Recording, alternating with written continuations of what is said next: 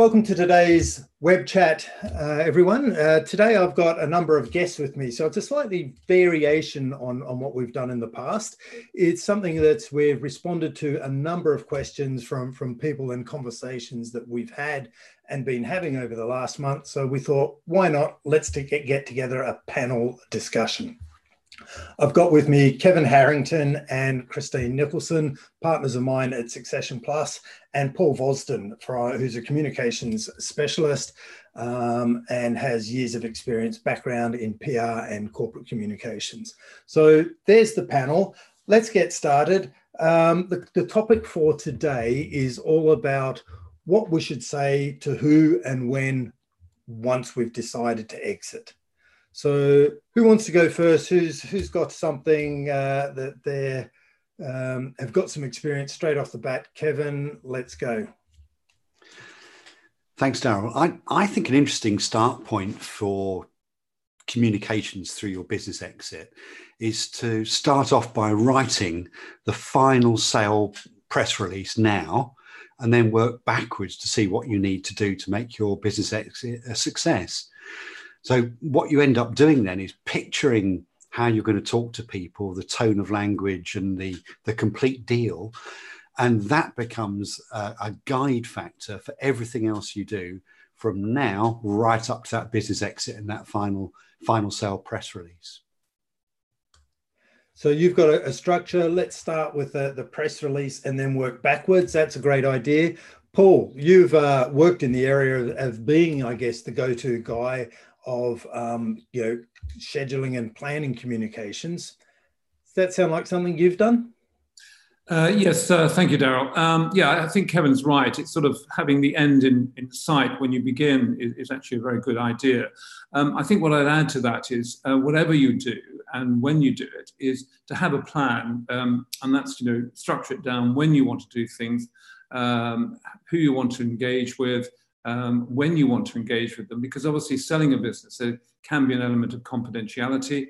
Um, uh, it depends how soon you want to involve your staff, for example, in those um, discussions um, and anybody else. So it, it's all about having a very clear, structured plan. So you've got a, a clear runway, as it were, in order to uh, the final um, the final transaction. And that would be the, my main uh, observation, really, at this point. Okay, so we've got a we've got a plan. So we're, we're we're saying we need to put a plan in place. And I guess what are the business owners out there will be thinking, great, I need to plan. Okay, who should I plan for? So, yeah, I've got different stakeholder groups that I need to consider. Do I send the same message to everyone? Um, and, you know, is there timing considerations of what I say to who and when? And how do I say it? Do I, you know, do I write a letter? Do I send an email? What sort of tools do I use to communicate to who and when and all the various stakeholders that have a vested interest? So, um, Kevin, I think you've uh, got some hands-on experience on this one. Well, I, I, I, think we should answer your question in a degree of detail in a moment, but uh, I'm reminded of a business I used to work for where the CEO used to use the same communication for every constituency group that existed from stakeholders, shareholders, suppliers, staff, the whole lot. And he always used the same message, and it was entirely investor orientated. And I actually saw him deliver it once to an internal group of people. And within an hour, two people had resigned after they heard him speaking. Wow. because they heard him speaking in a language they didn't understand that wasn't taking into account their questions their concerns etc and while the message was perfect for investors it was damaging internally. So before we get into the detail i think we have to remember that the message has to be tailored for the specific audience even though all the facts obviously remain the same yeah, so each group's going to have different concerns around how it will, I guess, affect them. Being humans, we're we're interested in in what does this mean for me. Christine, I see you nodding there. Is that uh, you're ready to jump in and uh, with these guys who are just speaking uh, too much? Uh, no, I mean I would completely agree with Kevin's take on that, because ultimately, whatever language you use has to be heard by your audience, and and and when you think about it your ears only ever prick up when people are talking to you in your language. Otherwise, they kind of switch off. They think, well, this is not for me, so therefore I tune it out. And then when you haven't heard anything that's meaningful to you, and I'm, and I'm thinking really internally here about the employees, if you don't hear something that's meaningful to you, then you hear a whole load of other stuff that's meaningful to other people. And then you start realizing that you've been missed out of this equation. And nature abhors a vac- vacuum. So where there is a gap in what people have heard and how it applies to them, they'll make it up.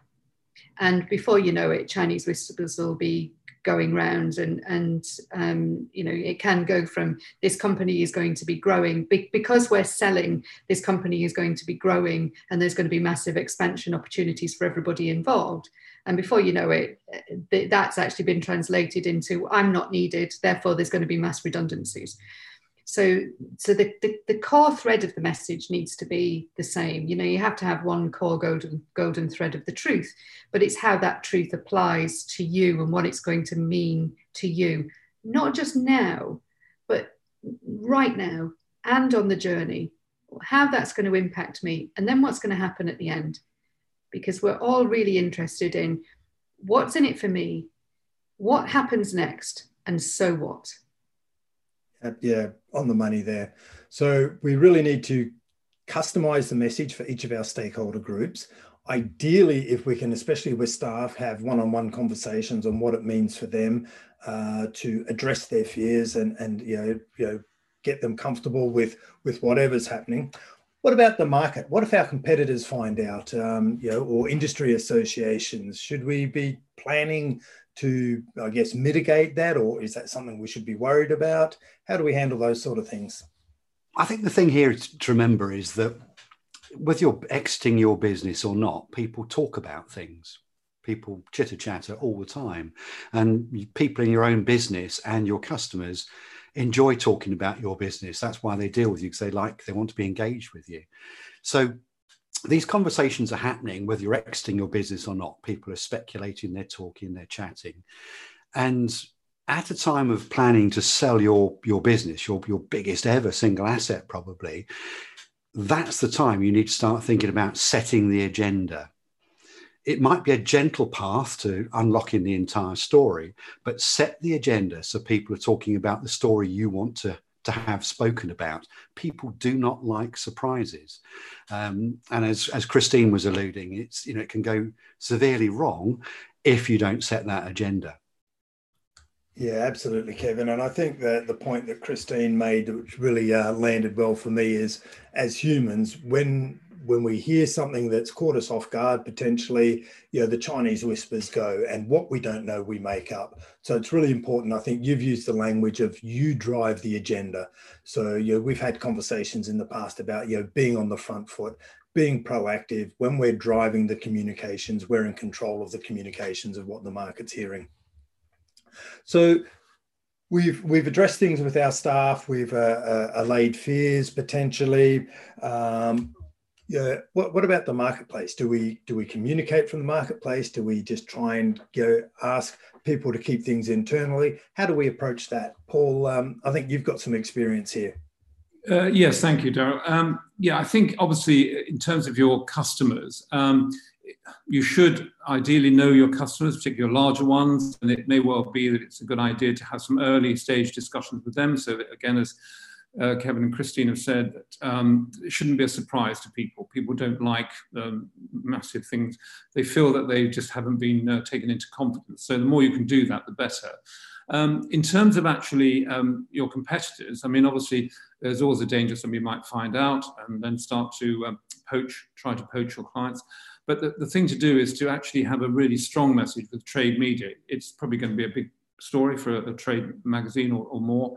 Um, so make make something of that. Make that um, you know a sort of exclusive interview perhaps, um, and really make it a very strong, um, beneficial story for for the for the market and obviously for your company and the acquiring company. Um, so again, that you're not actually wrong-footed. So I think it is about managing the um, uh, the, the, messages. I think the other thing I would say, picking up from what Christine was saying about how people like to receive messages. I think sometimes if you have enough people in an organization, think about who is delivering the message and uh, taking Kevin's point about his experience as somebody delivers the same message to everyone. Um, yes, the message can be different, but the person delivering it maybe has more empathy with that group. Um, so it may be an HR person, it may be somebody else further down in your organization uh, the, or the business owner's organization who, who knows the people they're talking to, just so that it comes from a, a, a more familiar face, perhaps, and somebody who they can relate to a little bit more than perhaps just the boss. Excellent, Paul. So, so making sure that every key member in the team has a role and knows what their role is and who they should be communicating to who. Brilliant. Christine, I think you've got something to jump in here. Yeah, I'll just reiterate a bit of what Paul said and then um, uh, amplify that, which is uh, about the whole planning thing. So, you know, Kevin was quite right. Start with the end in mind, work your way back from, you know, this transfer of ownership has been a success. What does that look like? And then actually have the plan so the whole thing with a plan is that it's about preparing for the worst because there will be leaks that you know while you're going through the process doesn't matter how confidential you're trying to keep keep it there will be somebody who finds out about something to do with your exit plans that you don't want them to know. And having a plan in place to be able to respond to that in a proactive and um, uh, responsible way so that you're controlling the message, which again amplifies what Kevin said. Actually, having that in place before it happens and hoping that you don't have to use it is really good because the last thing you want is to have to react to something in the market. So, this it really goes back to controlling the agenda. There will be times when you can't control the agenda, but have a plan in place for when that happens. And, and, I, and I've seen this happen fairly frequently. So there's always something that gets out to somebody, and reacting to it at the time will invariably dilute the message that you're trying to, to send. Okay, thanks for that. So, if I'm to pull it all together, we're saying we've decided to sell our business and so we need a communication strategy of how we're going to get let the right people know. So we'll design our end result and then work backwards from there. We'll figure out who we need to talk to, whether it be suppliers, customers, staff, and other stakeholders. We'll customize and have one-to-one messages as much as we can. So that, and especially so that'll be layering and cascading down through our management team if that's appropriate we we're not going to broadcast it to the marketplace, but uh, sometimes we will need to let suppliers know, and we can't keep them quiet. Um, we need a plan in place, and we need to plan for the worst, um, even though we're not acting on the worst. But that way, we won't panic should the worst happen, um, and and we want to be on the front foot. Yeah, those are absolutely the points, and and you're really making it sound like there's a science of communication through business exit, and I think there is, but I also also think there's an art to it. And here, what I would say is that people should desperately try hard to make speaking face to face with people as a default mechanism for communication emails, um, stuff that goes out on the internet in a business, etc., is all very wonderful. But you cannot gauge the reaction of people. You can't ask their immediate questions. You can't rephrase those important points when you see confused people in an email. So the art of it, on top of that science, is speak face to face wherever possible. Yeah, I couldn't agree more. You can never beat one to one human interaction and engagement. Um, humans being humans, um, we uh, we don't get the tone that comes through email messages, so we need to react, be in a position where we can address fears because this is a potentially a, um, a stressful time for people, uh, not knowing what's going on. You know, if you're an employee, so we want to address that in, on the front foot as much as we can right up front.